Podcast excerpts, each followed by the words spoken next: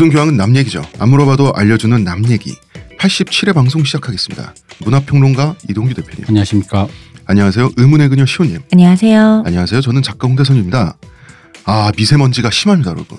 뿌예요. 아무것도 안 보여. 며칠째 햇빛이 없는 것 같아요. 오늘 이제 녹음하는 날이 목요일이잖아요. 네. 목요일인 오늘 미세먼지가 굉장히 심해가지고 저도 목이 조금 잠겼어요. 음. 확실히 미세먼지가 있으면 몸의 컨디션이 조금 떨어지는 것 같아요. 음, 영향 미쳐요. 음, 그래서 미세먼지가 창궐하는 날 대선 진리교 신도 여러분들께서는 그 무엇보다 먼저 이 홍 교주의 건강 저저또또또 목소리를 볼또또 홍조 뛴다 저 또 내가 무슨 홍조를 띄워 이제 진짜 뛰어요. 내 얼굴에 홍조가 어디 있습니까 대표님 입이 입꼬리가 그죠? 올라가면서 눈을 약간 개심실해지면서 아 그러다 보니까 소식이 있습니다. 뭔가요? 제가 지금 오늘 목요일 아닙니까? 네, 마침 이렇게 녹음을 하러 오는데 이 날에 딱 맞춰서 조금 전에 부려 네. 한 조금 전에 대선 진리교 신도로 참칭하신 어떤 분이 그것도 둘이나 네. 참칭이라뇨 헌금을 보내왔습니다. 세상에 참칭이 아니라? 뭔 실화냐? 네. 게다가 금액도 예사롭지 않습니다. 처음에 온 분은 만 원을 딱 보내셔서 네. 아 이분 어 근데 뭐 이제 그런 어. 생각이 있어요. 그러니까 팟빵 후원으로는 마치 이 대표와 시옷도 포함하는 거 아니냐. 나는 이- 오직 그 홍교주의 팬이다. 네. 이걸 보여주는 것 같잖아요. 어, 만 원인데 그렇죠. 저기 뭐야 이게 팟빵에서 만 원 후원할 수도 있는데 음, 굳이 넣은 이유는 팟빵이 수수료 먹는 것도 싫고 이 대표도 믿고 시옷도 꺼져라. 하지만 계좌주는 이동규인데. 홍교주 입으로 들어가라. 어쨌든 뭐 그래서 만 원을 보내신 건데 네. 그 뒤에 그거에 잠깐 내가 감탄하고 있었어요. 이런 음. 분이 실제로 계시는구나. 어. 잠시 후 갑자기 알람이 하나 더 뜨면서 네. 무려 181818로 맞추신 분이 금액을 18,000 아, 아니지. 숫자를 못해 18만 1818원. 음 그렇군요 이게 네. 저 깜짝 놀랐어요. 아 이게 욕을 먹어도 기분 좋은 게 이런 것이로구나. 제가 이걸 느꼈습니다. 막상 이게 들어오니까 네. 종교인에 대한 과세는 불필요하다.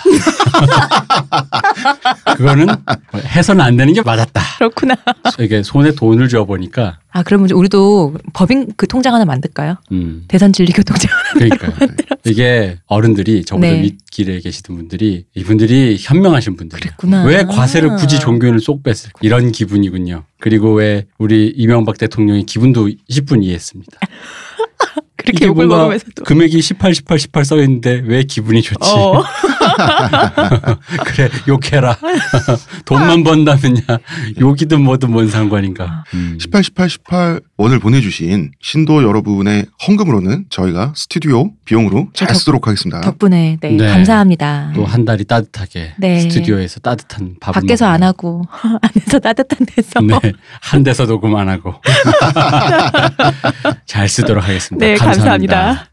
어, 두 번째 자살 특집에 대한 반응이 좀 이래저래 다양했어요 네. 네. 음, 근데 그 중에 굉장히 화를 내시는 분이 있었는데 mouth 2와 mouth 3라는 표현을 쓰신 분이 있었어요. 음. mouth 2와 mouth 3는 누구일까요? mouth 2와 mouth 3를 데리고라고 했으니까 아 데리고 이 사람이 그러니까 이 프로그램의 그 주력이 누구인가를 이제 지금 생각을 해보는 거죠. mouth 1은 누구냐? mouth 1이 누구? 아니 그 사람 은 mouth 1이 아닌 거지. 어, 어쨌든 mouth 2와 mouth 3. 왜 mouth인지가 나- 내가 되게 궁금한데 아니 팟캐스트에서 귀로 듣는 거니까 음. 저희 다 입으로 털고 있잖아요. 그러니까 mouth지. mouth. 어. 아, 나, 난 이걸 왜 쥐라고 생각하고 있었지? 혼자서? 음. 어쨌든 어, 뭐 mouth 2가 됐든 3가 됐든 제가 강력한 훈육과 계도를 음. 통해서 본인이 성령의 mouth 세계로- 1이라고 생각하고 있고 네. 성령의 세계로 인도하도록 하겠습니다. 이렇게- 걱정하지 마세요. 이렇게 뭔가 애매하게 댓글을 남김으로써 우리의 그 자중지란을 이전투구를 시키는 어, 거구나. 이제 근데 이제- 시키는 근데 이제 mouth 2, mouth 3 좀 이렇게 비하적인 표현이잖아요. 내가 1이야 이러면서 서로 1번 하겠다고. 음.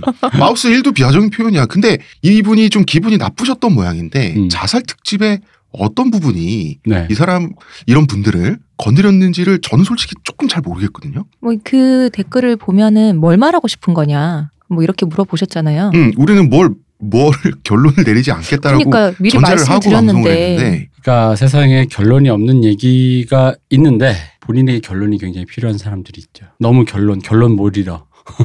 관광. 결론 못 잊어. 결론 결론 줘. 결론이 필요해. 나는 지금 결론을 지키는 게 어. 대한민국의 민주주의를 지키는 거라고 생각하고 있어. 이런 음, 거죠. 뭐 그런 거죠. 그래서 결론이 필요하신 것 같아요. 그래서 결론이 없다. 음. 세상에는 이런 다양한 의견이 있다. 음. 라고 제가 분명히 말씀드렸는데도 이걸 이런 결론 못 받아들이겠다. 영화를 봤는데 열린 결말 참을 수 없다. 그럼 제가 지금 과감하게 말씀드리겠습니다. 사실 저의 저번 자살 의도, 기획 의도와 음. 결론은 그걸 거꾸로 돌아 돌려보시면 나옵니다. 네. 제 목소리가 나옵니다. 자살이 답이다. 자살이 답이다. 어, 이렇게 네. 그러면서 자살이 답이다. 중간에 뭐 피가 모자라 이러면서 예. 그제 저기 그 편이 심기가 불편하신 분은 1초 요약 자살이 답입니다. 그래서 성현들이 그 우리나라의 역대 대통령과 지도자들이 다양하게 한강다리를 만들었습니다. 아. 마지막 죽기 전에 음. 풍경이라도 다양하게 보게 아. 마포대교 갈 텐가 한남대교 갈 옵션을. 이렇게 음. 음, 한남은 한남대교로 가면 되고 지방에 사는 사람도 죽기 전에 서울 구경하고 죽게라고 어? 서울에 그렇게 다리 옵션을 많이 만들어준 거 아닙니까? 아, 사라 그렇다면 지금 있는 한강의 대교들은 음. 선주교의 후예로군요. 그렇습니다. 모두. 아, 선주교는 쳐맞아야 그 되는 맞아. 참아야지. 그렇습니다. 아니 어쨌든 그 시에서 어, 단심가를 답변으로 보냈잖아. 정몽주가 이 몸이 죽고 죽어 일백번 고쳐주고 지금 그 네. 비트코인 때문에 네. 그 다리 지도에 가는 길과 그 한강 수원. 자기들이 그 투자한 코인주들끼리 네. 서로 만나자며 음. 이렇게 그 이렇게 지도들이 통용되고 있더라고요. 어. 음. 그러니까 예를 들어 어느 자리에서. 만납시다 이렇게. 뭐 종목은 잘 모르겠지만 우린 비트코인 말고는 잘 모르니까 네. 비트코인에 투자한 사람과 뭐 다른 코인에 투자한 사람이 같은 달에 만나면 서로 섭섭하니까 같은 코인에 투자했다 망한 아, 사람끼리 만나자. 이 다리는 고고한 사람들끼리만. 아, 그럼 마포대교는 비트코인, 뭐 그런 식으로. 아. 저 성수대교는 리플. 뭐 그런지. 아유. 뭐 그래서 이제 그런 식인데 이게 이제 바로 성현들의 많이 만들 이유다. 상 그렇죠. 죽기 전에 얼마나 이 우아합니까? 이복에 가기 전에 강의 풍경 한번 보게나 산수갑산이 이리도 빨리 미세먼지. 때문에 앞이 안 보이는 고려. 어, 미, 아 그러네. 음. 그렇습니다. 하여간 저번 주의 요약은 자살이 답이다. 아니잖아요. 제가 그렇게 음. 생각을 하고 있습니다. 알겠습니다. 노답이 아니라 자답이다. 왜냐하면 그분이 생각에 발전이나 변화가 아 진화가 있을까 이렇게 음. 물어봤거든요. 음. 의문이 든. 근데 생각에 발전이나 진화가 있을까라는 의문을 하시면서 늘 안 할 람을 들으면서. 맞아. 근데 저희가 그럼 우리 방송 아닌 거 아니에요? 저희 방송을 지금 이분이 안 듣고 계시잖아요. 저희 방송을 차칭 참칭하는 아, 제가 다른 거 방송을 아니야? 들으면서 저희가 몇 번 말했는데 안 물어봐도 알려주는 람 얘기가 아니에요. 그러니까 남내 얘기입니다. 생각에 거기에 그 출연진이 mouth one, two, three인가 봐. 문화평론가 mouth two 나오셨습니다. 안녕하십니까? 이런데 이제 그걸 듣고 어.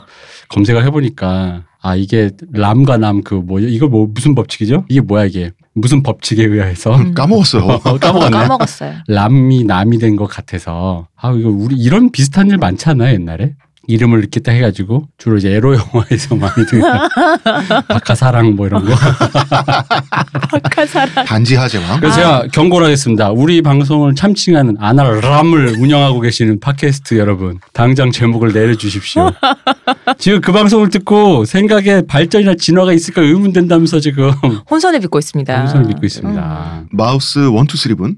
네. 세 분, 어, 좀 주의해 주시기 바랍니다. 내용 증명 들어갑니다 거기도 탈모인이 있을까요? 아 자, 따라하려면 탈모도 따라해라.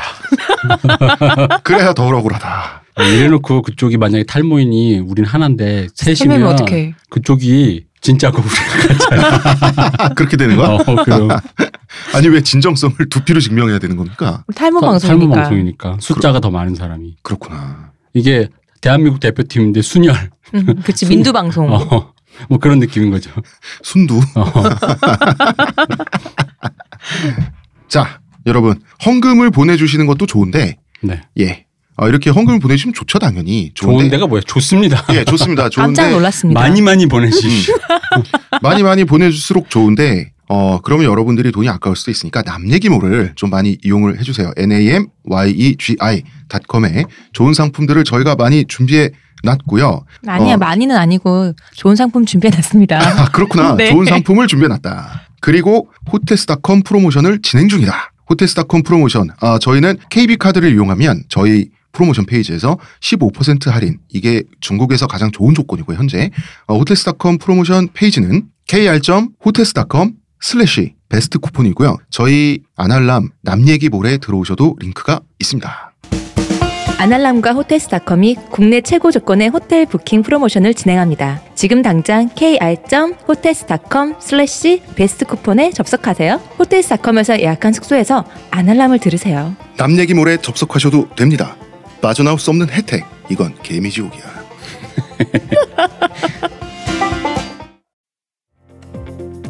지금 티스템 두피 클렌저와 두피 에센스를 검색해 보세요. 과학이 당신의 모발에게 주는 선물 티스템입니다. 오늘은 오랜만에 저희가 사연을 받았습니다. 맞아. 사연 많이 보내주세요, 여러분. 아 근데 우리가 이, 이 사연도 그렇고 저번 사연도 그렇고 예전엔 사연이 굉장히 개인적인 얘기로 네. 즐겁게 얘기를 했는데 사연이라고 말하고 이 오늘 이분도 거의 방송 테마예요. 음. 방송 테마 뭐 이슈 털기 뭐 이런 느낌으로 보내주셨어요 음. 거의. 저희가 이 주제를 사실 어, 비껴나가고 싶었어요. 왜냐하면 저희가 솔직히 저희 생각을 말하잖아요. 그러면 저희한테 화내실 분들도 있을 법한데 사연까지 안할 남안 듣고 안할 남만 듣는 음, 거야. 그러니까 그러면. 어, 나빠 나빠. 자 한번 어, 사연 소개를 해보겠습니다. 안녕하세요 아날람 3인방 여러분. 홍 작가님과 이 대표님도 좋지만 혈기왕성한 20대 후반 남자로서 시온님 덕질에 빠져있는 열성 청취자입니다. 어, 여기서 저는 굉장히 실망했습니다. 어, 저희 셋은 1교주 2신도 체제거든요. 혹은? 어, 교조와 장로와 권사인 것인데 아, 안 한다고. 아 그 맞아 방금 이 얘기하니까 권사 오늘 우리 좀 전에 아까 네. 그 헌금 들어왔다 그랬잖아요. 네. 제주는 곰이 부리고 장로가 최고다. 장로가 최고다. 내 입으로 들어오더라. 음, 어, 전직 대통령 중에 네. 어, 장로이신 분께서 지금, 그렇습니다. 아. 지금 기분이 몹시 안 좋아 보이시는 것 같습니다. 여러 가지 이유로. 어, 뜨는 장로 있고 지는 장로 있다.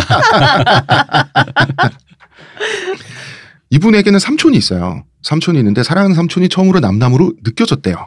어, 삼촌은 아버지하고 나이 차이가 많이 나고 또 이복 동생이시라고 하는데 뭐 이런 집안은 의외로 굉장히 많습니다. 아 그렇습니다. 음. 근데 이제 그로 인한 트러블도 없고 어, 이 삼촌이 사연자보다 15살밖에 안 많대요. 음. 음, 그리고 올해 41살이래요. 예비 신랑이라고 하는데 이제 사연자께서는 아직 대학생이라고 하고요.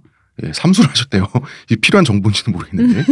그 삼촌은 뭐 만화나 드라마에 나올 것 같은 삼촌 있잖아요. 같이 장난도 치고 게임도 음. 하고 그 다음에 사연자랑 사연자분 친구분들한테 동네 형처럼 대해주고 뭐 인생에 고민 있을 때 상담사 역할도 해주고 용돈도 주고 음.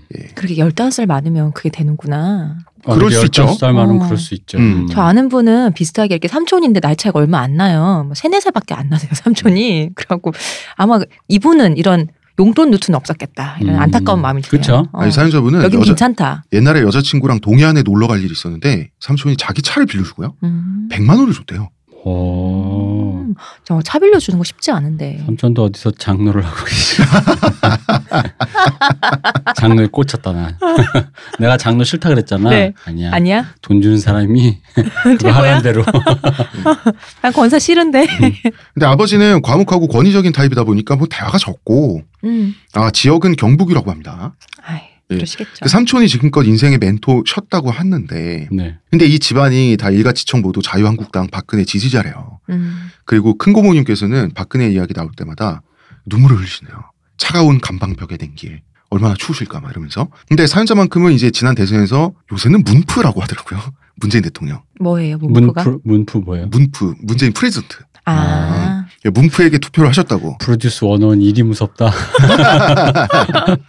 놀라시겠지만 저는 명절마다 한 번은 친척집 마루 벽에 걸린 박정희 육영수 부처의 사진을 보는 사람입니다. 근데 이제 혼자 말하자면 이 동네 기준으로는 자기가 종북 좌빨이 됐는데 음, 삼촌의 영향이 컸다고 하는 거죠. 음. 삼촌이 이제 진보 진영 지지자신 거고 사실 뭐 경북에도 당연히 젊은 층은 그럼요. 많잖아요. 예. 아, 그럼 이분 때문에 삼촌이 굉장히 하, 욕을 많이 드셨겠네요. 니 때문에 와. 애 빨간 무 들었다고. 그러니까. 아 그랬을 것 같다. 음. 음. 그리고 자기도 이제 사회 문제에 다른 시각을 갖게 되고 어떤 사회 정의의 문제라든지 이런 데 좀 많이 집중을 하게 됐는데 많이 알게 된 것도 많고요. 삼촌 덕분에 팟캐스트도 듣게 됐대요. 음. 그러다가 아날람 청취자가 되셨다고 하는 거죠. 이제 대선 진리교 교도만 되면 된다.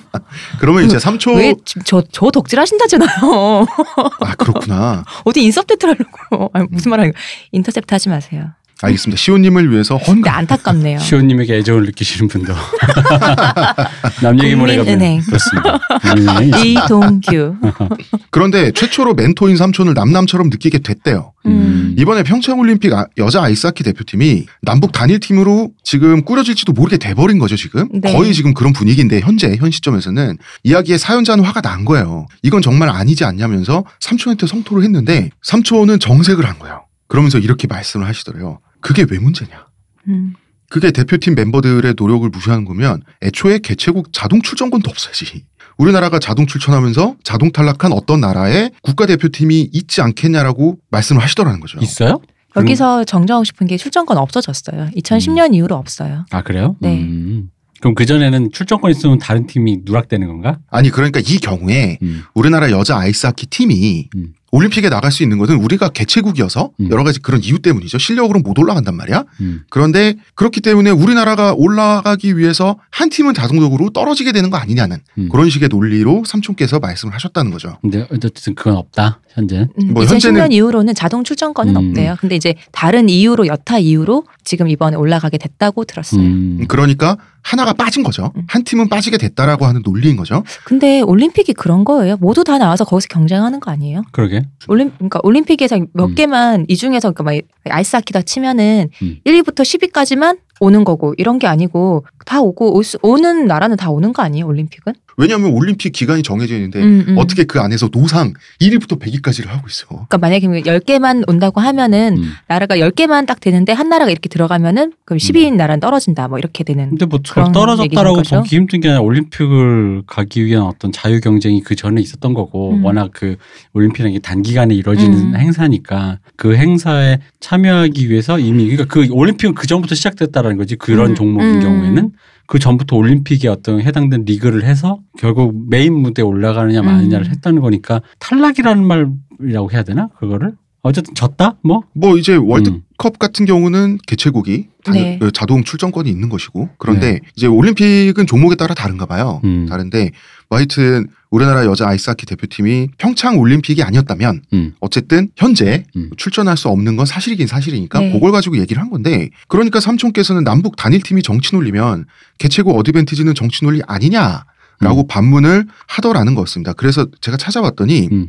이 논리가 어, 남북 단일팀을 옹호하는 음. 옹호하는 담론의 이제 논리 틀이더라고요. 음. 공유하는 사연자께서는 대표팀 멤버들의 노력이 정치 논리에 배신당하는 거 아니냐는 생각을 하고 있었는데 삼촌 말을 들어보니까 또 막상 할 말은 또 없었던 거죠. 음. 근데 할 말이 없을 수는 있는데 음. 이분은 평소에는 삼촌에게 논파당할 때는 설득되고 감화된 부분이 있었단 말이야. 네. 음. 근데 이번에는 할 말은 없는데 마음이 움직이지가 않는데요. 음. 그러면서 제 마음은 왜 이럴까요? 저한테 논리가 없는 걸까요? 아니면 그냥 소비적인 걸까요? 이런 질문을 하시고 음. 두 번째는 이제 사연자의 불만 같은 논리는 문프 문재인 프레지던트를 음해하는 세력이 공유하는 논리라는 또 타박을 들었다 그래요. 음. 그러니까 사연자 입장에서는 근데 저는 진짜 문재인 대통령 지지하는데 그냥 한 가지를 두고 이것만큼은 아니라고 생각한다고 말할 수도 있는 거 아닌가요?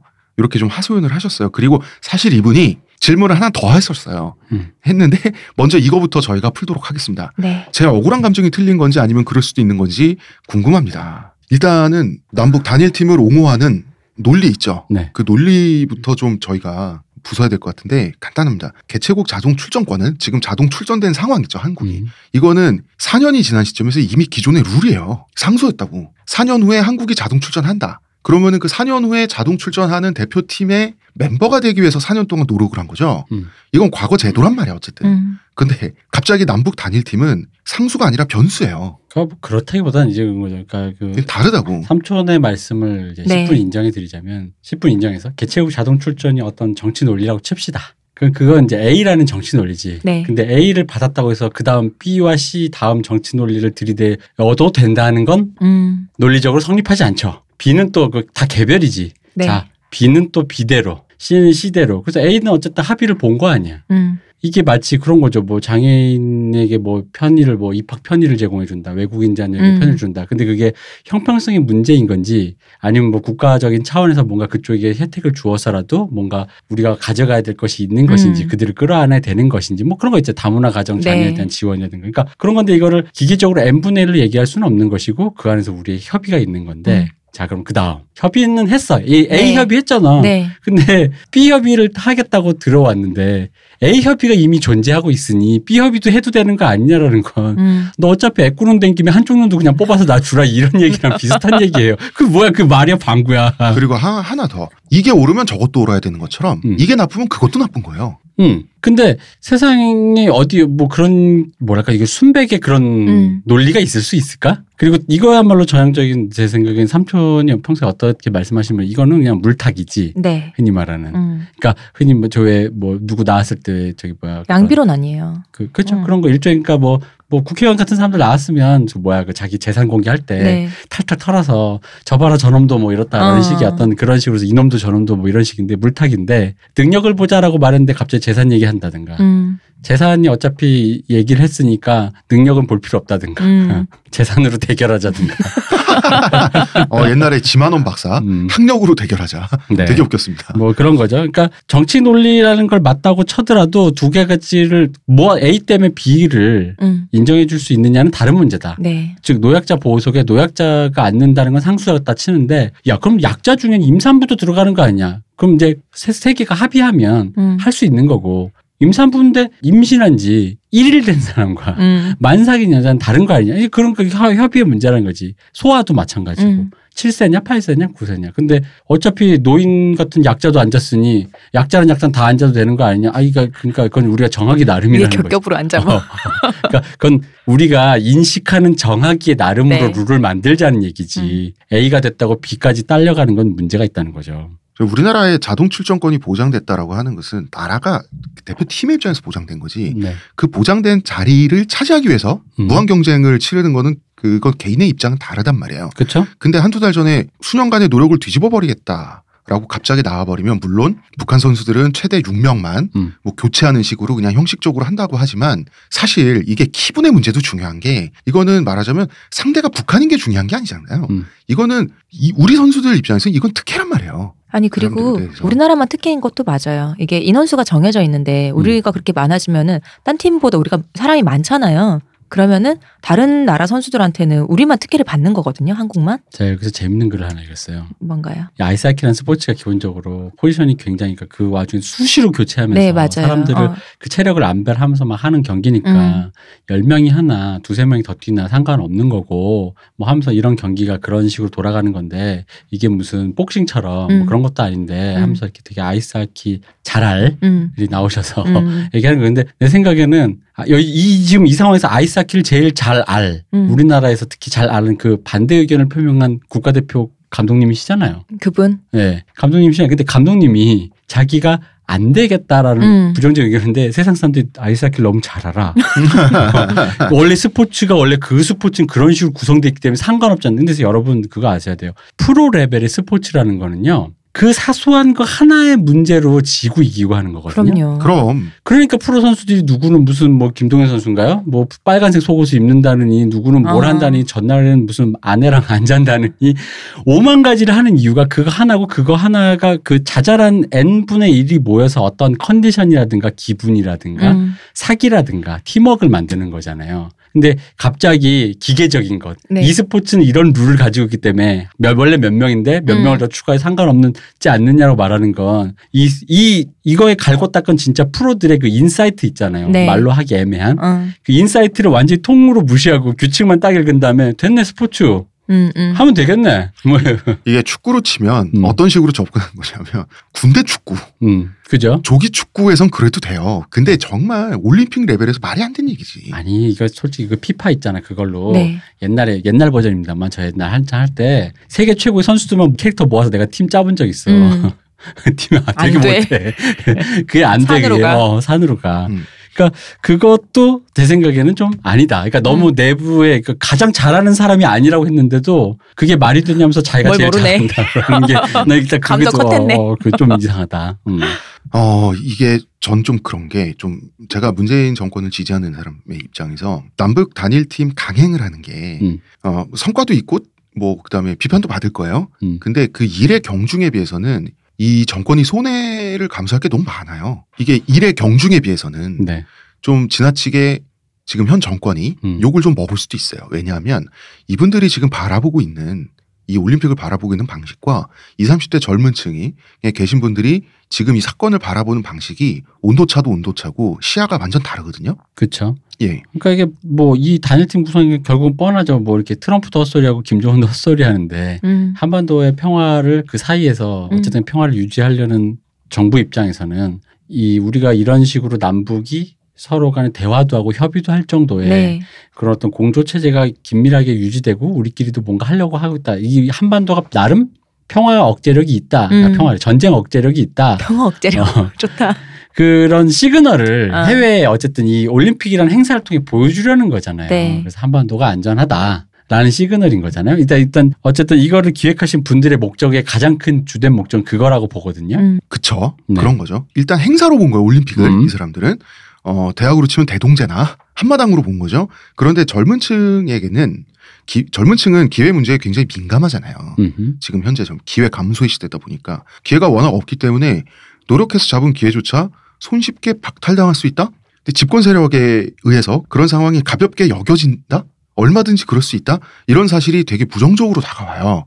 그렇기 때문에 20, 30대 젊은 층 대부분은 음. 저 진짜 대부분이라고 전 생각하 그 말씀드릴 수 있어요. 대부분은 선수들 편에서 감정이입을 완료했어요. 당연히 생각이 들잖아요. 그런 생각이. 음. 올림픽이라는 게 모두 열심히 이제 노력해서 그 딱 하나에 가기 위해서 뭐 메달을 따든 아니든 열심히 노력하는 그런 행사잖아요. 그리고 그렇게 생각하고 있고 그리고 그런 모습을 사람들이 보고 싶어 하는 거잖아요.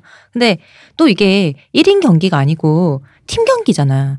아니 뭐 축구나 야구나 모든 사람들이 그 기본적으로 알고 있는 상식이잖아. 팀 경기는 팀워크가 중요한 건데 이거 갑자기 한 달도 안 남은 상태에 손발을 맞추라? 이상하잖아요. 거기다 이제 이거죠. 그러니까 예전에 이제 그 올림픽이라는 게 이념적인 부분, 네. 그 여기서 말하는 이념이라는 건 그 흔히 말하는 올림픽 정신, 음. 더 멀리, 더 높이, 더 음. 빠르게 이런 식으로 출전 자체에 의미가 있고 네. 내가 뭔가 나를 불살라서 음. 내 청춘 아 이런 이런 그게 아니라 네. 적어도 뭐 다른 나라 분들은 어떤지 모르지만 근데 내면적으로 다 똑같지 왜냐면 올림픽이라는 대형 무대 나서 어느 정도 성과를 하시 내고 만약 예를 들어 뭐 우리 어떤 저기 정부 부처 누가 네. 또뭐 메달권도 아닌데 좀 하면 어떤 네. 이런 분들이 있는데 메달권이 아니더라도요 그판 우리 이걸 치면 아이스하키 판이죠. 아이스하키 판에서 올림픽에 나갈 정도로 뽑혔다. 세계에선 음. 메달권 아니지만 우리나라에선 제일 잘하시는 분이니 그 얘기는 뭐냐면 올림픽에 나갔다라는 것만으로 이분의 이후 커리어에 그것은 굉장히 도움이 된다는 거죠. 누구의 대학원이나 학, 석사, 학사, 박사 논문 같은 그런 음. 학위 취득 같은 거란 말이에요. 근데 그러니까 그러면 그렇게 말한다. 너는 원래 나가지도 못할 걸 음. 나가놓고는 그러니까 그걸 다 그리고 누리게 됐는데 어 고마운 줄 알아야지라고 생각 얘기를 한다니까. 그걸 왜 고마워해? 그렇게 치면은 그런 식으로 말을 그렇게 하더라고요. 니네 엄마가 돈이 많은 거를 고마워할 줄 알아야지. 뭐, 그, 다,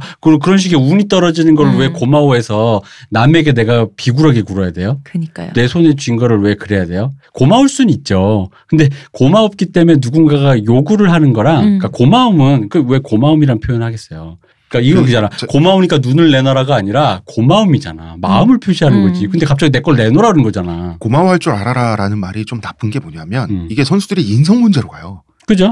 이게 되게 나쁜 거거든. 음. 고마움, 이거 심리. 음. 내 마음에 그런 것만 표현하면 되는 거지. 갑자기 뭘 내놓으라고 하면 안 되는 거지. 쥐어진 거를. 그건 좀 박탈감이 드는 건 사실인 거지. 그 상태에서 이제 어쨌든 이 사람은 이걸 나와서 만약에 올림픽에 나왔으면 어쨌든 그게 커리어가 되겠죠. 음. 근데 그 커리어가 될 수 있을 어떤 것에서 갑자기 옆에 인터셉트 하는 그 기분? 음. 그건 사실 좀 그렇지 않나요? 그러니까 아, 당연히 싫지. 게다가 팀인데 음. 이 팀이 똘똘 뭉쳐서 지금까지 같이 왔는데 그렇죠. 게다가 왜냐하면 그 팀을 뭉쳤다라는 건 어쨌든 간에 최대한 성적을 내보겠다라고 맞춰놓은 어떤 네. 어떤 결과물인 거, 노력의 결과물인 음. 거잖아요. 예, 거기 한 세 명에서 여섯 명이 갑자기 외국인이 와버리면 황당하죠. 단일팀 할 수도 있죠. 근데 우리 예전에 단일팀 한 적 있잖아요. 음. 두 번인가 있었잖아요. 근데 그때는 각자 이제 실력이 우리 출중했고 비등비등 하면서 그리고 오랫동안 같이 했단 말이에요. 같이 발 손발을 맞추려고 오랫동안 함께 연습하면서 그 빚어진 결과물인데 음. 이거는 이렇게 지금 20몇 주밖에 안 남았는데 지금도 아직 되니 많니 이러고 있으면 이건 아니죠. 근데 제가 물어보고 싶은 게 있어요. 그러니까 특히 네. 요즘에 젊은 20, 30대 친구들한테 나도 그렇게 느끼거든. 그러니까 나는 원래부터 그렇게 느꼈지만 음. 동시 입장 정도면 되는 거 아니야? 단일 팀이라는 걸 굳이 해야 더 어떤 아 한반도 아름다워 뭐 아, 이룰 수 없어 못 이뤄 이런 시- 시그널이 더 강해지나? 그러니까 내 생각도 그거예요. 만약에 제 생각은 이거예요. 아, 올림픽 개회식 폐회식 때 북한이 공동으로 참여해 준다. 음. 난 그거는 critical하지 않다고 봐. 공동 입장하면 되잖아요. 음. 음. 이 팀까지 꾸려서 어떤 젊은 선수들의 노력이나 기분까지 이렇게 아무렇지 않게 헤쳐가면서 이거는 무의미한 것 같아요. 난 왜냐면 North Korea, South Korea니까 그- 그 사실 너무 옛날 감성이잖아. 이거. 아니 그 그러니까 난 완전 어. 솔직히 말하면 딴 나라라고 생각하기 때문에 통일이라는 거에 대한 당위도 잘 못 느끼겠는 사람으로서 냉정하게 얘기하면 동시 입장 자체도 민망한 이고 웃긴 쇼라고 생각하지만 그 정도까지는 괜찮다 그럼요. 이거지. 저도 그렇게 생각해요. 근데 이제 근데- 그 내부적으로 무언가가 외부의 그거에 대해서 이렇게, 이렇게 함께 뛰는 거. 모습까지 보여주겠다. 음. 이건데 올림픽을 바라볼 때 개회식 폐회식은 대동제처럼 할 수 있어요. 너무 옛날 감성인 것 같아요. 어, 옛날 감성이. 근데 팀은 정권의 입장에서 올림픽은 행사일 거예요, 분명히. 음. 축제일 거고. 그런데 올림픽은 거기 선수로 참여하는 개인에게는 노력이고요. 경쟁이고요. 일이에요. 이게 다른 걸 인정을 해줘야 되는데 이게 이걸 행사로만 취급을 하고 그 행사 속에 그 개인들의 노력이나 땀이나 이런 게 휘말려 들어가잖아요. 그리고 20, 30대 젊은 층이 휘말려 들어가는 선수들에게 온정적으로 감정이입이 완료돼 있잖아요. 그럼 사실 정권이 정권의 입장에선 잘못한 거에 비해서는 실수한 거에 비해서는 되게 과하게 욕먹을 수 있어요. 아, 그럴 필요가 없거든. 그래서 이거를 굳이 그렇게 할 거면, 음. 그러니까 왜 그분들의 논리 중에 이제 그 제가 제일 웃겼던 게 바로 그거예요. 어차피 순위권도 아니니까. 근데 그 논리라면, 그러니까 이런지 말고 음. 차라리 그 논리대로 이렇게 하셨어야 돼요. 김연아 선수한테 네. 어차피 메달 많이 땄잖아. 어. 그러니까 이번에 북한 남자 피겨 선수랑 둘이 아이스 댄싱조로 나가는 거야. 어, 어차피 메달 땄잖아. 복식으로 나가라. 이제 더 이상 메달 욕심도 없으실 테고 어. 이미 뭐 세계 여왕인데 뭐 음. 그러면 복식조로 둘이 아이스 댄싱이나 피겨 그 페어로 음. 나가서 남북의 화합의 아이스 댄싱을 한번 해봐 이번 선수를 출전하시라. 음, 아니 같은 논리잖아. 어. 근데 왜 김연아한테 안 해요? 그러니까요. 차라리 젊은 애들 그 하는 거 말고 그럼 사람들도 근데 아마 내 생각엔 이, 느- 이 말을 하는 순간 김연아의 이름을 언급한 순간 느껴지는 그 거대한 반발감 있잖아. 어. 그- 어디 우리 연느님을 그죠? 어, 그러면은 북조선 남성과. 그럼 아이스하키 선수는 괜찮은 거예요? 그러니까요. 이게 지금 대표님 어허. 말씀하신 게 critical해요. 음. 김연아는 국보잖아요. 음. 우리의 자랑이고 어디 감히 음. 그런데 아이스하키 선수들은 그만 못해서 음. 그 이렇게 이런 식으로 사용해도 된다는 뜻이잖아요. 자 대부분의 20, 30대 젊은이들 있잖아요. 대부분의 우리는 아이스하키 선 수들의 처지에 더 가까워요. 이게 어- 이게 정치적으로 얼마나 큰 의미인지 음. 모르고 있어 지금. 그런 그러니까- 얘기도 봤어요. 그러니까 음. 우리나라에 여자 아이스하키 선수들 있는 거 평소 우리나라 사람 잘 몰랐지 않냐. 음. 이렇게 돼서 알려지고 너네도 그렇게 되면은 너는 좋잖아. 라고 말하는 사람도 있는 거예요. 아니 이- 이 사람들은 대부분의 유권자들이 무명이라니까. 음. 아니 그게 아니라 그러니까 내가 어떻게 취급되고 내가 어떻게 하면 내가 결정해야죠. 그러니까요. 그게 어. 핵심이에요. 네. 그거는 누가 남이 했는데 음. 근데 내가 그게 남들이 보기엔 그게 혜택일 수 있는데 내가 기분 나쁘잖아요. 예를 들어 내가 어머니가 필리핀인이라서 다문화 가정인데 음. 그러다 보니까 우리 집에 돈이 나와요. 음. 자사고 같은 데 남들은 대치동 학원에 100만 원씩 가게 되는데 내가 이상하게 특혜로, 특혜로 네, 가게 특- 됐어요. 특례 입학했다. 근데 그게 어떤 사람 기분 좋을 수 있는데 나는 왠지 기분이 나쁜 거예요. 음. 동정받았다는 생각이 들어서 그럴 음. 수도 있잖아. 네. 그런 혜택이 왔을 때 그게 기분이 나쁜지 아이 이 기회를 살려서라도 더 열심히 공부해서 잘해 그 마음을 먹는 건 본인 마음이라고 음. 그걸 왜 남들이 판단해 내 기분을 내가 그렇게 마음을 먹고 그렇게 이해를 하고 그렇게 행동하겠다는데 만약에 근데 그게 너무 나쁜 거 사회적 룰을 넘는 거 나를 나를 동정해 나 죽여버리겠어 하면 선생을 다 불질러버리고 어, 막. 불질 학교 어. 불질르고 무슨 볼링포 콜롬바인이야 어. 그렇지만 않으면야 어. 본인이 무슨 이해를 하든 뭔 상관입니까?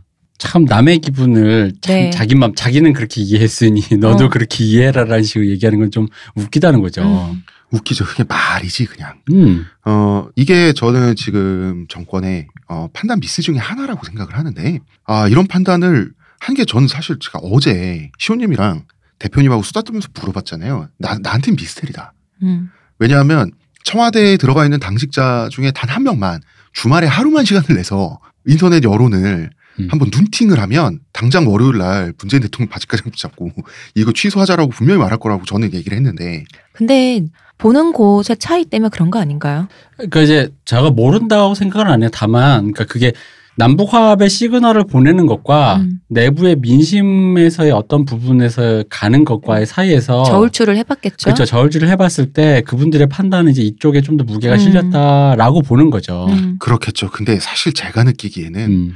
익보다 실이 클 텐데.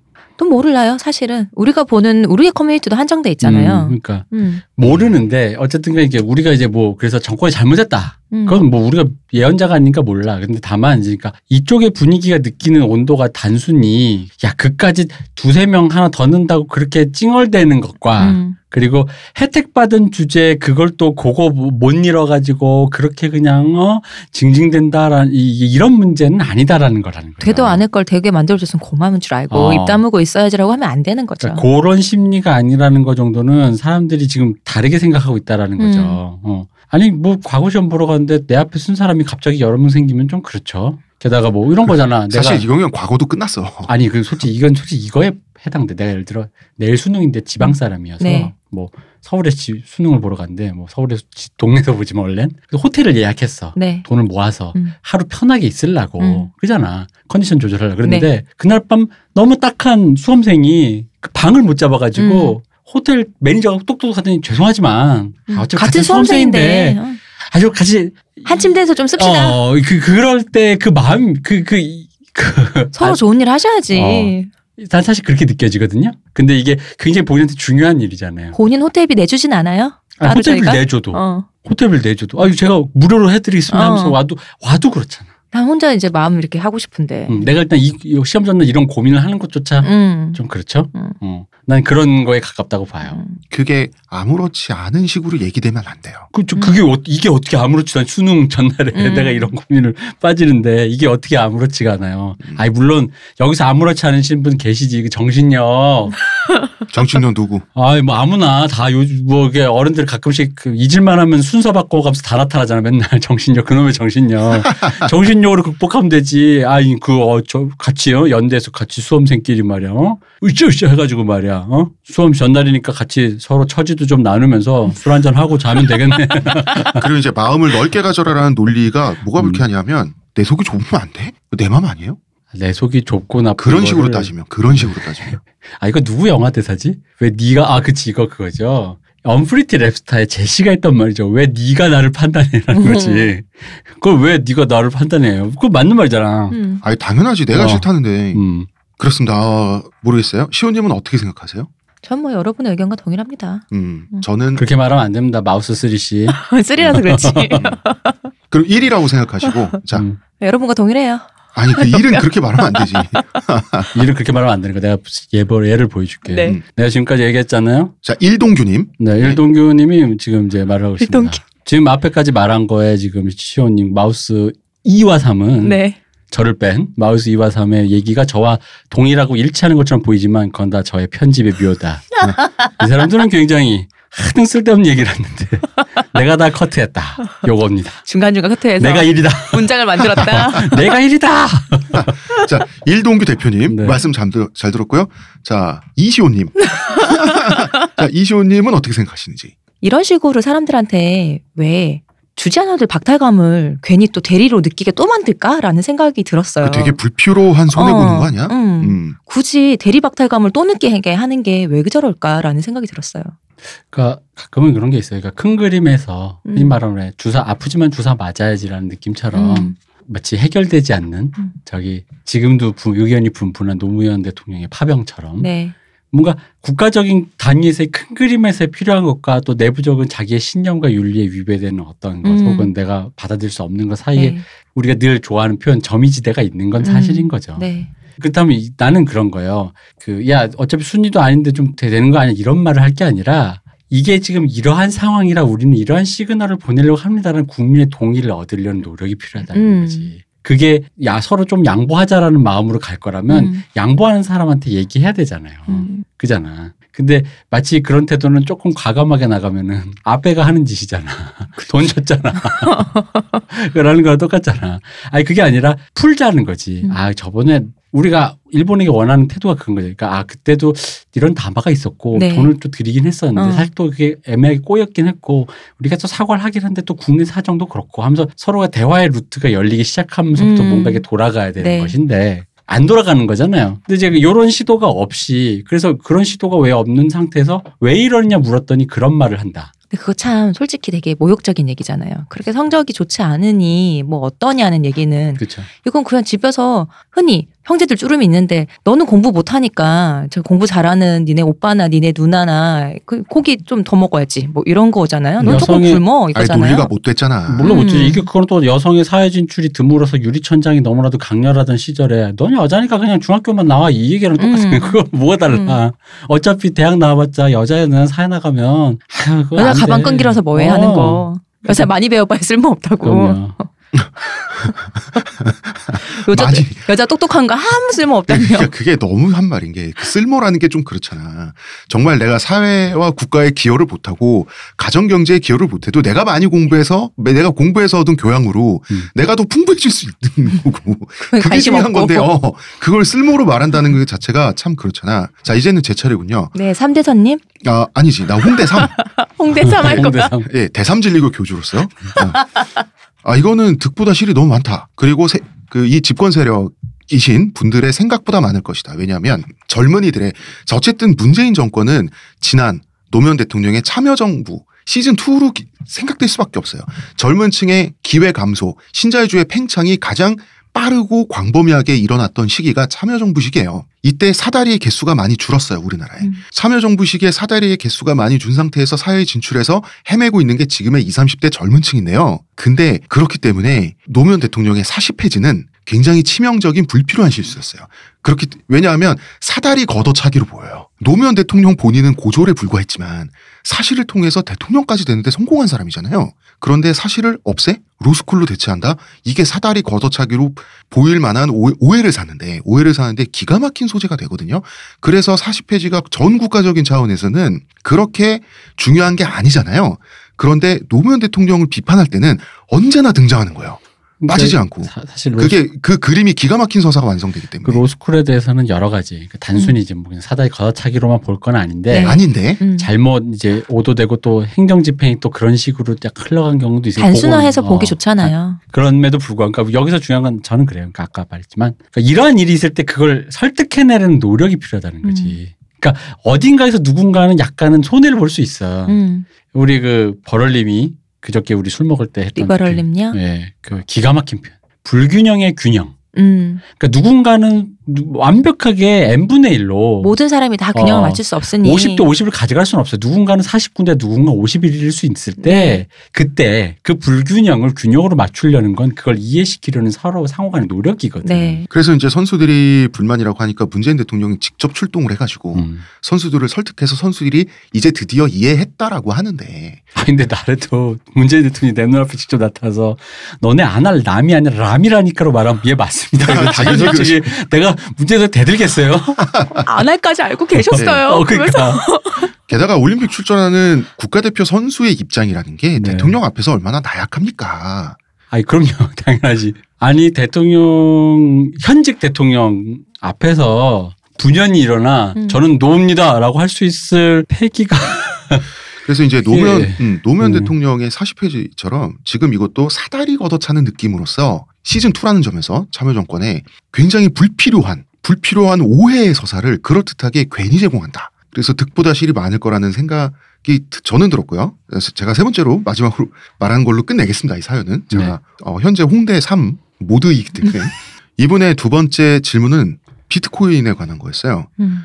이거 가지고도 삼촌한테 또 혼이 났대요. 음. 음. 삼촌 뭐일 있으신 거 아닐까요? 자꾸 혼내키는 거 보니까 삼촌에게 뭔가 신경 써드릴 시점이다. 음. 이제 이분이 좀 그 외향적인 분이라 가지고 친구 친한 친구라고 하면 한 20명이 될 정도로 굉장히 많은 거죠. 음. 취직에 성공한 애들도 있고 아직 못한 애들도 있고 이게 훨씬 더 많겠죠. 음. 알바하는 친구도 있고 공시생도 있고 뭐 부모 잘 만난 백수도 한 명 있다고 합니다. 부럽다. 음. 근데 뭐 사연자 같은 처지가 가장 많겠죠. 네. 당연히, 취준생. 네. 음. 이 친구들의 공통점은 10명 이상이 가상화폐에 손을 대고 있대요. 음. 아, 요새 진짜 많이 하더라고요. 음. 뭐 2, 30만 원 가지고 게임하듯 하는 친구도 있고 심각하게 하는 애들도 있다고 하는데 사연자는 퀄텀을 8만 원에 딱 하나 사서 음. 어, 현재 4만 원을 손해 보고 있다고. 어 그저께 폭락했으니까 얼마인지 가늠이 안 되네요. 보내셨던 그 시점에 이제 더 음. 근데 이거는 그냥 재미인데 어, 음. 문제는 어떤 친구는 몇백 그리고 자기가 인터넷에 봤을 때는 음. 인터넷에 있는 누군가는 결혼 자금 전부 음. 여친이 모은 돈까지 포함해서 여친은 모르는 상태로 어떡할 거야. 그게 진짜인지 아닌지 모르겠어. 썰들이 어. 그런 썰들이 막 나오죠, 막. 음. 왜 그런 것도 있었잖아요. 그뭐 격리 쪽에 돈 만지시는 분인데 음. 그돈 잠깐 이렇게 잠깐 넣었다가 차액만 내가 가지려 그랬는데 그게 떨어져 갖고 아, 뭐 마이너스 회사 나서 공금을 어, 썼다. 회사 공근 뭐 이런 것도 있고. 음. 문제 이제 딱 한 명 익절한 친구 제외하고는 어, 친구들 모두가 폭망 중인데 익절이 뭐예요? 어, 이익 본 상태에서 이제 끊는다. 아. 음. 손해 본 상태에서 끊는다 하면 손절. 아, 그 손절이 그런 예, 뭐 말이었구나. 그런 거. 나는 손 원래 털고 나온다는 뜻인 줄 알았다. 근데 이거 원래 손을 DC 끊고 나온다는 줄 알았어, 나는. 손 털고 나오는 아니, 건 이게 줄 알았어. 타짜를 보신 분이 만든 말. 손을 끊고, 손모가지를 끊고. 그럼 손에 갈고리 장착하고 어허. 그런 줄 알았는데 그게 아니구나. 역시 우리는. 어, 이렇게 모른다. 음. 음. 어떤 애는 힘들게 오랫동안 편의점 알바하면서 모은 돈, 네. 뭐 이것도 굉장히 많이 잃었다 그래요. 이제 어떤 녀석은 뭐 이 모든 게 문재양 때문이다. 문제 앙은 또 뭐야? 그게 뭐냐면 재앙이다라고 해서 아, 문재인 대통령이 제안이다. 어, 또 싫어하는 사람들은 또 그렇게 부르더라고요. 아, 진짜 제가 이때까지 본 대통령 중에서 별명이 제일 많으신 것 같아요. 그런 것 같아요. 어. 부르는 말이 참 많더라고요. 이게 음. 뭐 이렇게 좋게 뭐 이니 뭐 이렇게 하기도 하고 왜 엄청 많잖아요. 문제양은 처음 들어봤다. 저도 처음 들어봐요. 문제야. 참, 참, 못되긴 했는데, 음. 좀잘 만들긴 했어. 못되게 잘 만들긴 했어. 그러니까 솔직 친구들이 어리석다는 생각이 들기도 하고, 음. 또 사필기정이라는 생각도 들기도 하는데, 뭐 이런 생각 들 거 아니에요. 역시 불로소득은 없는 거 아닌가. 음. 근데 이상하게도 유시민 작가가 음. 네. 비트코인은 애초에 잘못된 거라는 얘기를 좀 굉장히 준엄하게 했었잖아요. 이분이. 어, 그쵸. 예. 예, 이, 이 모습을 TV에서 보고 이상한 기분이 들더라는 거예요. 음. 뭐 김어준 딴질보 총수라든지 이런 분들도 이제 비슷한 논조로 애초에 잘못된 시장이라는 얘기죠. 음. 사연자도 동의는 하죠. 음. 근데 기분으로는 또 동의가 안 된대. 음. 삼촌한테처럼. 사연자분께도 좀 관심이 필요한 때가 아닌가. 아 그래서 사연자는 아 설마 내가 고작 4만 원 손해 본 것 때문에 이런 내가 이런 속물인가? 이런 생각 이런 의심도 들고 또 친구들 중에는 문재인 대통령 그리고 유시민 작가 욕하면서 다 이 사람들 때문이라고 하는 애들도 있는데 물론 믿기진 않죠. 음. 네. 이 말은 그냥 화나서 하는 말인데 근데 심정적으로는 친구들에게 감정이입이 되는 부분이 있대요. 음. 이게 친구라서 그런 건지 왜 그런 건지 모르겠다고 하는데 어 이분은 감히 건방지게 교주인 저한테 묻지 않고 시호님 저는 왜 생각과 마음이 이렇게 다를까요? 이런 식으로 또 질문을 하셨어요. 음. 유시민의 말은 맞죠 대표님? 어, 그 말은 맞지. 예, 자 이제 사연풀이 해보겠습니다. 그거를 모르는 사람은 없을 거예요. 그런데 유시민의 그 일갈에 대해서 네. 이것은 어리석은 투기다라고 하는 일갈에 대해서 기분이 나빠하는 분들이 있긴 있더라고요. 많죠. 음, 어떤 맥락일까? 이건 맥락으로 옳고 그름의 문제가 아니라 맥락으로 보면 될 것 같아요. 그러니까 이런 거죠. 투기. 음. 일단 전제를 깔아봅시다. 이 자본주의가 이제 그 어떤 실물 경제 이런 걸 떠나서 금융 경제로 들어가서 네. 완벽하게 투자와 투기를 구분할 수는 없어요. 음. 어떤 건 투기고 근데 그렇다면 그런 요소와 이런 요소가 섞여 있을 때 음. 그것을 어떤 집단, 그게 국가가 됐던 단체가 됐던 뭐 누가 됐든 간에 그걸 배제할 것인가 끌어들여서 어쨌든 간에 우리가 컨트롤 핸들링을 할수 네. 있을 것인가를 통해서 그걸 어떻게든 이제 굴려가야죠. 음. 이게 뭐 어, 어, 이건 너무 나쁘니까 없애자. 아니 뭐 조금 이렇게 수정하자. 음. 어. 그래서 뭐 주식 같은 경우 몇 시에 이제 끝나고 네. 몇 얼마 이상 오르거나 내리면 거기서 닫아 네, 셧다운 셧다운하고. 해버리는 그런 게 있잖아요. 그러니까 그런 룰을 그 정교한 규제를 통해서 그 사회가 끌어안게 만들었잖아요. 그러니까 이제 이것도 앞으로 어떻게 될지 모르니 제 생각 일단 결론만 먼저 말하자면 그러한 방식의 규제가 필요하다라는 쪽으로 의견이 모아져야 된다고 음. 봐요. 일단은 도덕적 제재만 가는 것이 아니라. 어떤 도덕적인 비난 이런 거는 어. 두 번째 문제라는 어. 거지 오히려. 그리고 이제 그 다음에 자 여기까지 일단 네. 비트코인 시장은 어떻게 될지 모르니 음. 그것은 우리 사회가 어떻게 방식으로 그- 그게 맞아 없애자 완전 음. 이 시장을 없애자 우리나라 안돼 음. 하든 주식처럼 만들자든 음. 근데 주식처럼 만들자고 없앴더니 비트코인이 뭐그그 기술이 블록체인 기술이 뭐 너무나도 창대하게 돼서 우리가 여태까지는 IT 국가의 1순위였는데 뒤로 밀려난다든가 음. 그럴 수도 있겠죠. 네. 그야말로 국가 정책과 뭐 국민의 어떤 차이의 미래를 보장하는 그런 얘기인데 음. 그러니까 그거를 이제 수지 타산을 이제 대차대조를 따져보자 이거지. 이제 그건 그 문제고 음. 그럼 이제 왜 기분이 나쁘냐. 네. 이제 그거죠. 영화 타짜를 보면 네. 고니가 마지막 그 배에 가서 이제 화투지 화투를 하지 않습니까? 거기 들어갔을 때 아, 잘못하면 손모가지가 날아가겠다는 거 아귀한테 걸려 손모가지가 날아가겠다는 건그 중에서 고니가 제일 잘 알죠. 음, 그렇죠. 고니가 제일 잘 알아요. 음. 그 영화를 보고 계신 관객분보다 고니가 제일 잘 알아요. 고니는 계속 중간에 말하잖아요. 공기가 차다. 싸늘하다. 어. 싸늘하다. 가슴을 파고. 근데 여러분 그 영화를 보시면 아시죠? 그 영화에 동의를 안 하시는 분도 계시겠지만 그 영화를 재밌게 보셨다면 고니가 그럼에도 불구하고 그 배에 들어가서 아기와 일괄 대결을 하는 그 심리에 대해서는 이해하잖아요. 음. 내가 아는 형도 구해야 되겠고 음. 스승님의 복수도 해야 되겠고 뭐 그런 거. 거기에 있는 황 사장은 이해를 못할 수도 있어요. 그죠? 황 사장은 애초에 돈이 많은 사람이기 때문에 또 이 돈도 부모님한테 물려받은 돈 아닙니까? 음. 아니 왜 손모가지를 걸어가면서 고스톱을 쳐? 음. 이런 생각 할 거예요. 그러니까 저는 이게 그거예요. 그러니까 그게 투기다라는 것도 인정하고 그래서 이게 위험하다라는 것도 인정해요. 그리고 음. 이분들이 얘기한 얘기 뭐 그러니까 그런 거잖아. 그 이 사람들이 다 만약에 폭락해서 망했어. 네. 그래서 막 누구는 무슨 뭐 감옥 가고 누구는 한강에 뛰어내리고 그래서 국가 경제 휘청이요. 네. 그러니까 휘청이니까 그게 이제 일종의 해일이다. 음. 유시민 작가님 말을 빌자면 해일이 몰려오는데 지금 어? 또 좋게 조개를 죽고 있다는데 내 생각에는 이 야단치고 있는 이거 있잖아요. 네. 너희들이 어리석다. 음. 그러니까 비트코인은 그 자체가 이미 조개다. 음. 유시민 작가가 조개를 줍고 있다. 그거는 진짜 헤일은 사람들이 돈을 날 만약에 폭 완전 폭락해서 떡락이라고 표현하더만 폭락해서 사람들이 한강 다리에 막 그 6.25 때처럼 네. 뛰어드는 게 대헤일일 것 같아요? 아니에요. 여기에 몰리게 된 심리가 헤일이에요. 음. 이미 헤일은 왔어요. 왜? 음. 무슨 얘기냐면 사람은 인간이란 건 네. 세상을 100% 이해할 수 없기 때문에 음. 어떤 데이터를 근거로 그 다음 추측을 통해 움직이는 거죠. 음. 그 사람은 심리로 움직인다고. 어떠 어떠한 거기도 이렇게 하겠지. 근데 어떠 어떠한 거에서 어떠 어떠한 방향으로 움직이겠다는 그 심리에서 대한민국 사람들은 적어도 여, 여기서 뭘 느끼냐면 이 세계에 사다리가 없다. 음. 그러니까 그게 기분의 문제. 실제로는 모르겠어요. 그러니까 비율로 봤을 때 노력해서 정말 노력해서 밤새 공부했더니 사시에 패스했어요. 재벌 됐어요. 네이버 같은 그런 벤처기업 회장이 됐어요. 음. 할수 있어요. 그리고 금수저로 태어나서 그냥 먹고 살수 있는데 이 금수저여야만 서울대 갈 수 있어요. 비율과 노력해서 서울대 갈 수 있는 비율이 우리 얼마든지 모르잖아. 솔직히 뭐 이제 주로 얘기하기로는 힘들다 하죠. 힘들다 하죠. 네. 근데 이게 9대 1인지 음, 5대 5인지 모르잖아. 하지만 옛날과는 비교할 수 없다 정도엔 모두가 암묵적으로 동의하죠. 암묵적 동의하는데 어때 그것도 좀 확실한 데이터는 모르죠. 근데 이제 근데 대강의 데이터로 따지는 것은 그치. 일반 고등학교에서 오는 것과 자사고 같은 데서 음. 오는 그 비율로 했을 때 이제 점점 자사고가 많아진다 그쵸? 이런 식으로. 음. 그럼 여기서 느낀 거 이거예요. 자, 그럴 때 사람들은 적어도 노력하면 서울대를 갈 수 있다라는 심리를 가진 사람들보다는 음. 그게 불가능하다라는 심리를 가진 사람이 적어도 이 시기에는 절대 다수죠. 이 시기 한국인들은 그렇죠. 네. 바로 그 심리를 가졌기 때문에 특히 젊은 층은 네. 손모가지가 잘릴 줄 알면서 음. 배를 타고 들어가는 고니의 마음처럼 그런 거에도 빠지고 애도 안 낳고 음. 결혼도 안 하고 안 하는 거예요. 그리고 그게 해일이라는 거지. 음. 그이 비트코인에 빠져 이 아사리판에 빠져 이 투기 심리가 올라가는 거는 그 어떤 그 재앙이 아니라 그건 그냥 증상이야 증상. 몸이 아픈 건 딴 데예요. 그냥 음. 증상이에요.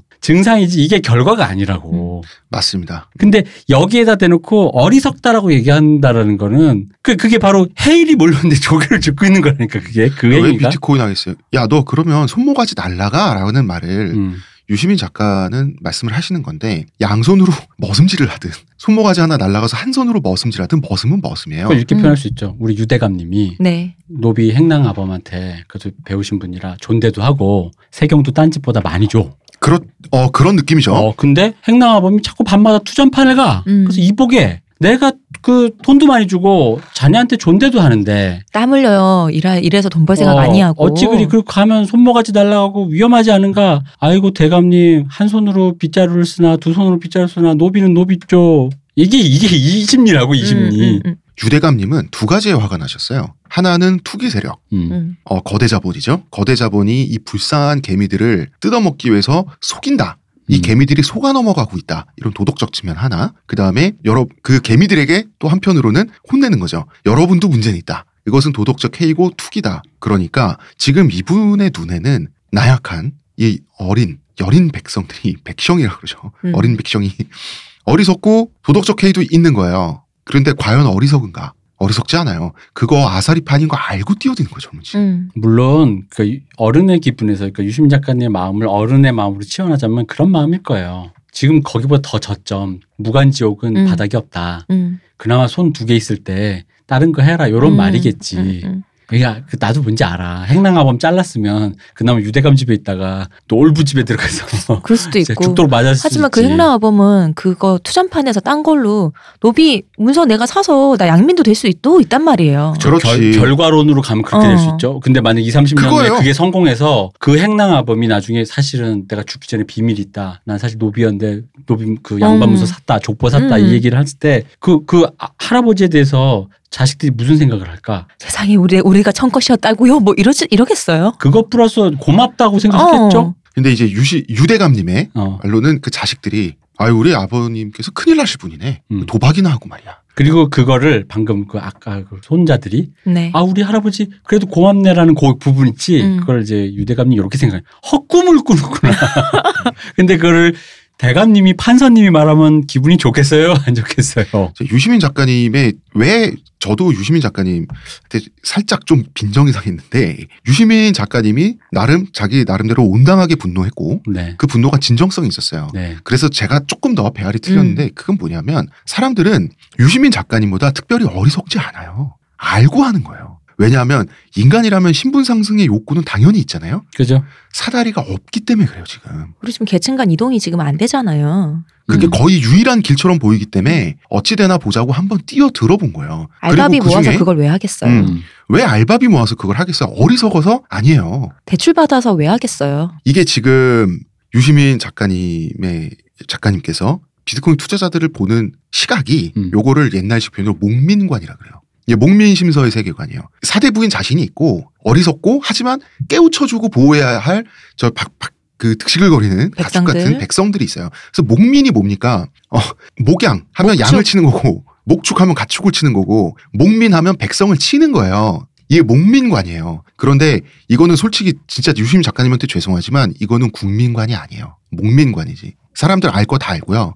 사람들도 양심 다 있어요. 지금 그 타짜 배 안에 들어가는 황 사장님의 시야에서 음. 조승우 씨를 보고 있는 거예요. 고니를. 그죠 어린 놈이 패기만 갖고 음. 고가 기술 하나 믿고 돈도 없는 게 너 그러다 네 선생처럼 된다 뭐 음. 이거지 평경장 꼴난다 이거지 음. 비트코인 투자자들이 지금 분화방이라고 비유하는데 분화방 맞죠? 그 판단력이 없어서 분화방이 되는 게 아니라고. 그러니까 아는 얘기를 역정을 내면서 나한테 다시 하는 건별 음. 효과가 없다는 거 여러분 성장기에 많이 겪으셨잖아.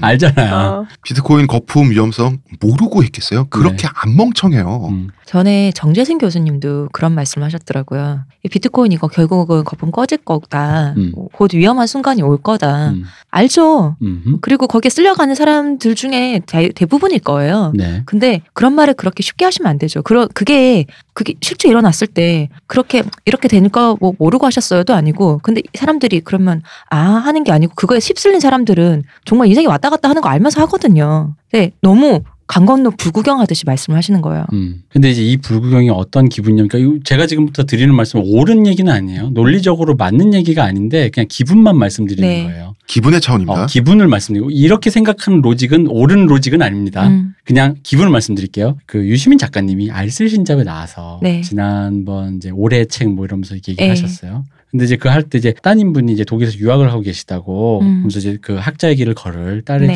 걱정이 된대 타지에서 뭐 이런 책을 읽고 뭐 그런 얘기를 하셨어요. 네. 그럼 잘 생각해 보세요. 유시민 작가님을 바라보는 사람들의 기분이 어떤 거냐면요. 따님이 서울대 나와서 유학도 가잖아요. 물론 한- 자사고 출신이죠. 그런 거예요 아마. 그 본인은 장관 출신이시고, 음. 그러니까 그런 얘기를 쉽게 하실 수 있는 분의 처지와 음. 어, 야 학원 두 개 다니는데 하나로 줄이면 안 될까? 근데 음. 애한테 이게 미안해서 이거 어떡하지 하면서 학원 10만 원, 5만 원에 약간 이렇게 안절부절 하시는 보통 사람이 그 그런 역정을 들었을 네. 때 그리고 심리는 좀 약간 다르다라는 걸좀 음. 아셔야 돼요. 그분이 만약에 비트코인을 한다면 음. 애 학원 하나 더 보내주기 위해서 할 거예요. 그러니까 이게 물론 이렇죠. 아니 내가 똑똑해서 학교 가고 유학 가고 공부하는 거 음. 어, 그게 뭐 다- 그거 맞아요. 음. 본인 능력이지. 그리고 부모 잘 만났건 뭐 본인이 잘했건 건 다 랜덤하지만 그건 본인의 운이지. 근데 이제 기- 내가 방금 말했어. 기분이 안 그렇다고. 음. 어, 기분이 안 그렇다는 거죠. 그 말을 본인에게 듣는 우리의 기분이 그렇지 않죠. 어, 그러니까 그 기분이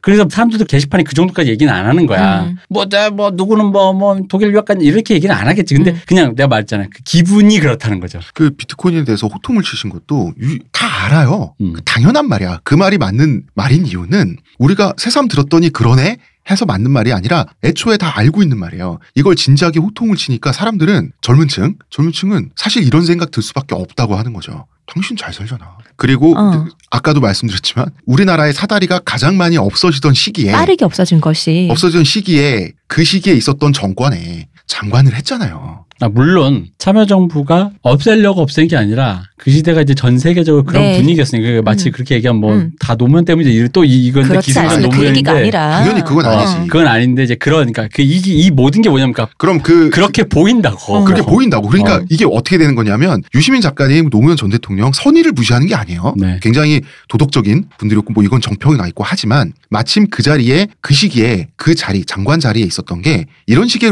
이- 이런 식의 호통을 치잖아요. 그럼 그 사실이 공교로워져요. 음, 음. 맞아요. 그리고 그분께서 그렇게 선의를 가지고 그런 호통을 자꾸 치시면 이 그 격언이 생각나요. 아, 지옥으로 가는 길은 선의로 포장돼 있다더니.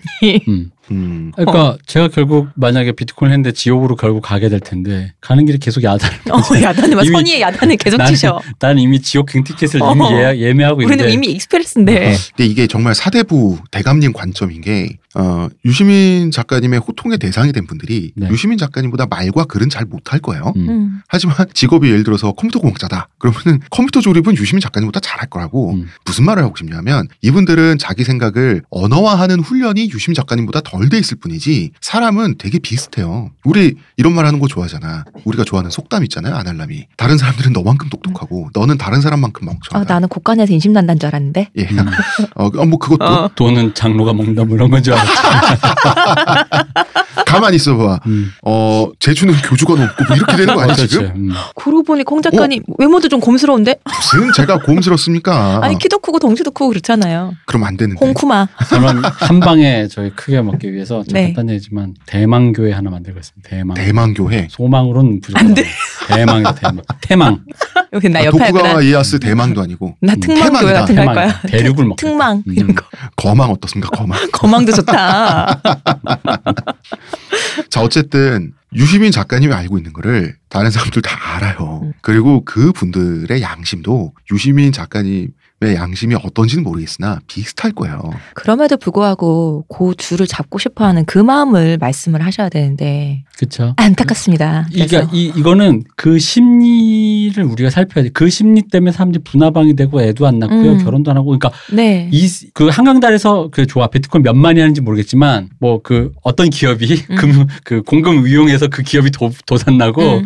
애들 취직 안 되고 저기 뭐야 저 그 한강달에서 수십 마리 지금 삼천국년처럼 떨어진다 어. 생각봐. 그건 해일이 아니라니까. 음. 해일은요 곧 몇십 년 후에 애가 없고요. 그래서 이 나라 사람들이 일할 그거가 없고 그래서 그냥 이 나라가 텅텅 비다가 북한이고 우리나라고 사람도 없으니 그냥 중국 땅 갑시다라든가 일본 음. 땅 갑시다가 돼서 그냥 사라지는 거예요 조용히 그게 해일이야 해일 그리고 심지어 그렇게 조용히 되면 모르겠는데 뭐 어떻게 될지 알 수가 없어요 네. 네. 누가 주는데 제가 유시민 작가님에게 이 말씀을 드리고 싶어요. 인터넷에서 이제 음. 비트코인으로 돈 번 사람들, 망한 사람들을 제가 쭉 관찰을 했어요. 네 저는 비트코인은 관심이 없는데 사람들이 심리, 심리가 궁금하니까 그 중에 어떤 예쁜 여성분이 비트코인으로 6억 날렸 다 하면서 이제 뭘 부셨어 열받아가지고 이번에 폭락해가지고 근데 아 그, 그거 지- 시리즈 많잖아요. 뭐 음. 치지 많지 그 집을 보니까 엄청 잘 사는 금수저 누님이신 거야. 음. 그래서 야 집이 저 정도면 부럽다 했는데 알고 보니 음. 이분이 옛날에 한때 인터넷을 반짝 뜨겁게 달궜던 굉장히 예쁘신 트랜스젠더 분이에요. 아 그래요 어. 음. 뭘로 화제가 됐냐면 트랜스젠더인데도 군대는 갔다 오고 트랜스젠더가 됐으니 예비군 훈련장에 끌려간 거야. 음. 그 예비군 훈련장에 미녀가 와서 음. 머리 긴 어. 미녀가 와서 그 예비 군 군복 입고 조교와 뜨거운 물 나오냐 이러니까 웃기잖아. 그런데 이분이 인터넷에서 죄송합니다, 죄송합니다 사과를 연발하면서 사라졌었어요. 왜 죄송해요 뭐가 아, 죄송해요 왜냐하면 트랜스젠더들이 돈이 없잖아요. 그리고 어. 수술비가 다 빚이잖아. 그죠 어. 이분이 트랜스젠더의 육체에 대해서 호기심을 갖고 있는 남성들에게 음. 성매매를 하다가 음.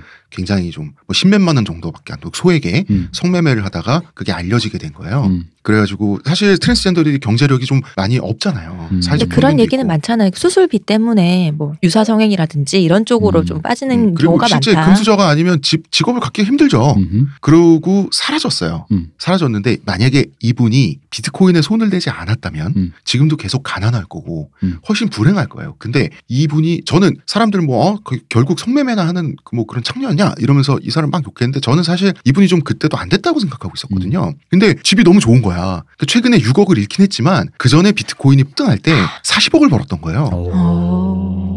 근데 이분은 결코 그런 어떤 행복, 본인의 어떤 성 정체성을 잘 누려가면서 몸을 팔 필요도 없고 그러면서 그냥 편안하게 인간답게 살 수 있는 유일한 게 비트코인이었을 거야. 음. 그리고 그 소수에 사다리를 타고 올라가는데 성공한 소수 중에 가까스로 하나가 된 거예요, 이분은. 음, 음. 그래서 저는 이분이 잘 살고 있는 걸 보니까 개인적으로 전 기분이 좋았어요. 음. 이 말씀 드리고 싶었어요.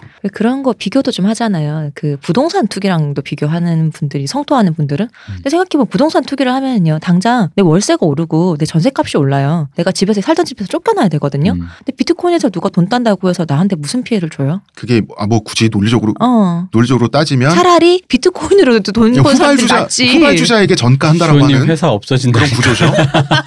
어, 저희 사장님은 비트코인 안 하시는 것 같더라고요. 다행히. 그리고 비트코인 없었으면 결코 그 트랜스젠더분 네. 그분이 어, 흙수저 굉장히 좀 비참한 갑자기 어, 그렇게 큰 삶에서 돈을 벌기가 쉽지 어, 않으셨겠죠. 인간답게 살 수 있는 지금의 상황이 불가능했을 거라는 거를 비트코인이 이렇게 되기 전부터도 사람들은 알아서 음. 알고 있어서 불나방처럼 뛰어든 거예요. 그러니까 몰라서 그런 거 아니에요. 이게 단순히 그러니까 그런 거죠. 그 2000년대 IT 버블 그리고 뭐 버블 세븐 막 이렇게 네. 나오면서 그 이게 부동산 버블 있었을 음. 때 그때 이제 그거가 지나고 나서 이제 막차 끝났다. 네. 라고 생각했다가 비트코인을 그렇게 생각을 한 거죠. 근데 이제 음. 그런 맥락으로만 생각해서 아 이거 쉽게 돈 벌 거 이제 사라졌구나 생각했는데 쉽게 돈 벌게 생겨서 애들이 달려드는구나라고만 인식을 해버리면 음. 이 사안에 대한 결을 좀 모르신다고 보는 거죠. 그러니까 물론 이렇게 얘기하면 불로소득 좋아해 갖고. 어, 그치. 어. 그러니까 그 우리가 되게 쿨병 걸린 사람처럼 보일 거야. 지금 사람들이 이렇게 어리석고 이 사람들 지금 도시락을 싸들고 뜯어서 말릴 판에 옆에서 또 고나리질 하냐 그러는데 아뭐 그거야 뭐 내가 뭐 하루 이틀도 아니고. 근데 이거는 쿨이 아니라 솔직히 난 진짜 오히려 나는 오히려 더 우려스러운 말로 하는 거지. 음. 이게 화를 북돋는다니까. 이- 그리고 음. 비트코인으로 끝이겠어. 이 마음이 그 마음이 사라지지 않으면은 이- 이걸로 끝이겠냐고요. 그러니까 만약에 우리가 지금 비트코인 나올지 몰랐으니까 음. 미래는 몰랐으니까 이게 이런데 또 제2, 뭔가 제3의 뭔가, 다른 것? 나오면 네. 은 사람들이 이렇게 될지 어떻게 될지 알 수가 없고 그게 더큰 음. 건지 더 그 작은 건지도 모르겠고 그리고 이제 유시민 작가야 그냥 지금은 개인 자격이잖아요. 음. 네. 프리랜서인데 정부가 정부 부처가 법무부 이런 데서 철퇴를 내리고 정신을 차리게 하는 방식으로 음. 이게 잘못된 투자라는 걸 깨닫게 해주겠다라고 하는 이 접근법 있죠. 그게 그 되게 기분 나빠요. 아니, 그러니까 그 그것도 유권자 되게 기분 나쁘게 만들어요. 서로가 지금 협의가 안 돼서 지금 하고 요 어딘가는 좀 약간 소프트하게 발언을 하는 사람도 있고 음. 네. 굉장히 강경하게 발언하는 사람인데 그걸 이제 그러니까 이게 이제 부처 간에 지금 협의가 안 됐어요. 어쨌든 이게 시장이 돌고 있잖아요. 그게 네. 아사리 판이든 어. 무슨 정규직 판이든 간에. 근데 시장이 돌고 있을 때 그런 게 정부 차원에서 어떤 시그널이 갔을 때 어떤 그 시그널이 어떻게 움직일지는 충분히 고려는 하고 말을 해야지. 음. 그 다음에 이제 어떤 리스크가 있으면 그 정도는 우리가 감수하겠다. 한강 다리에 만 명 정도는 괜찮다. 이렇게 리스크 를 가지든 그 그런 걸 가- 계산하고 해야지. 다짜고짜 야단을 친다든가 어. 그래서는 안 될 문제라고 보고. 그리고 이제 뭐 유시민 작가님은 난 사실 뭐 별 사감은 없지만 그냥 유시민 작가님도 해주고 싶은 얘기는 그건 거죠. 유시민 작가님 이번 정부의 소원이 뭐였습니까? 어용지식이나. 네. 이렇게 하면 어용지식인 실패한다. 문재인 정권을 보위하는데 실패한다. 진짜 나 장담한데 차라리 우리 같은 얘기를 하셨어야 어. 정권을 보위하는데 도움이 됐다. 네. 그렇습니다. 네. 자, 시간이 많이 지났고요. 저희의 생각은 이렇고요. 음. 그리고 사연자분, 그리고 만약에 청취자들, 청취자분들 중에 사연자분과 비슷한 감정이나 생각을 가지신 분들, 뭐 많은 참고가 됐을 것 같아요. 일단 저희는 이렇게 생각을 합니다. 네. 단일팀이나 비트코인에 대해서 저희와 다른 생각을 가지신 분들 불편하실 수 있어요. 음. 아니, 저희는 비트코인에 대해서 잘 몰라요. 다만 비트코인 투기 광풍에 대해서 접근하는 방식 있잖아요. 네. 음. 그 태도에 대한 얘기를 한 거예요. 자, 저희는 시간이 많이 지나서 일단 1부는 여기서 마치고요. 맞추고 잠깐 결론 또 내 마우스 3 아니 1만 나 아, 이기지. 그러니까 일동규 대표님. 어, 결론을 또 내가 내줘야지. 저희는 비트코인 찬성합니다. 뭔지 모르지만 뭐에 찬성한지. 모르지만 네. 대표님 근데 진짜 한강 다리에 만 명씩 가잖아. 음. 그러면은 그 순번표도 받아야 되고 거기 공무원 가 있어야 돼. 음. 그러면 옛날에 그 있잖아요. 왜 금강이 한창 옛날에 그 미국이나 이럴 때 음. 금강 열풍이 불었잖아요. 그때 가장 돈말 돈을 번 사람은 그 청바지 팔고 그 아? 기구 팔고 이런 음. 사람이거든요. 정선에서도 제일 돈 많이 버시는 분. 따로 있잖아요. 어, 따로 있어요. 네. 그렇습니다. 자, 일동규 대표님. 음, 결론은 비트코인이다. 어, 여러분의 인생에 최고다. 비트코인밖에 없다. 둘이니까 음. 쌍쇼님. 아, 어, 괜찮다. 음. 쌍을 쌍으로 발음하시면 안 돼요. 쌍쇼님. 네, 감사합니다. 아 감사합니다. 끝이에요? 어, 음. 뭐더 해야 돼요? 예, 지금까지 저는 홍대삼 작가였습니다. 감사합니다.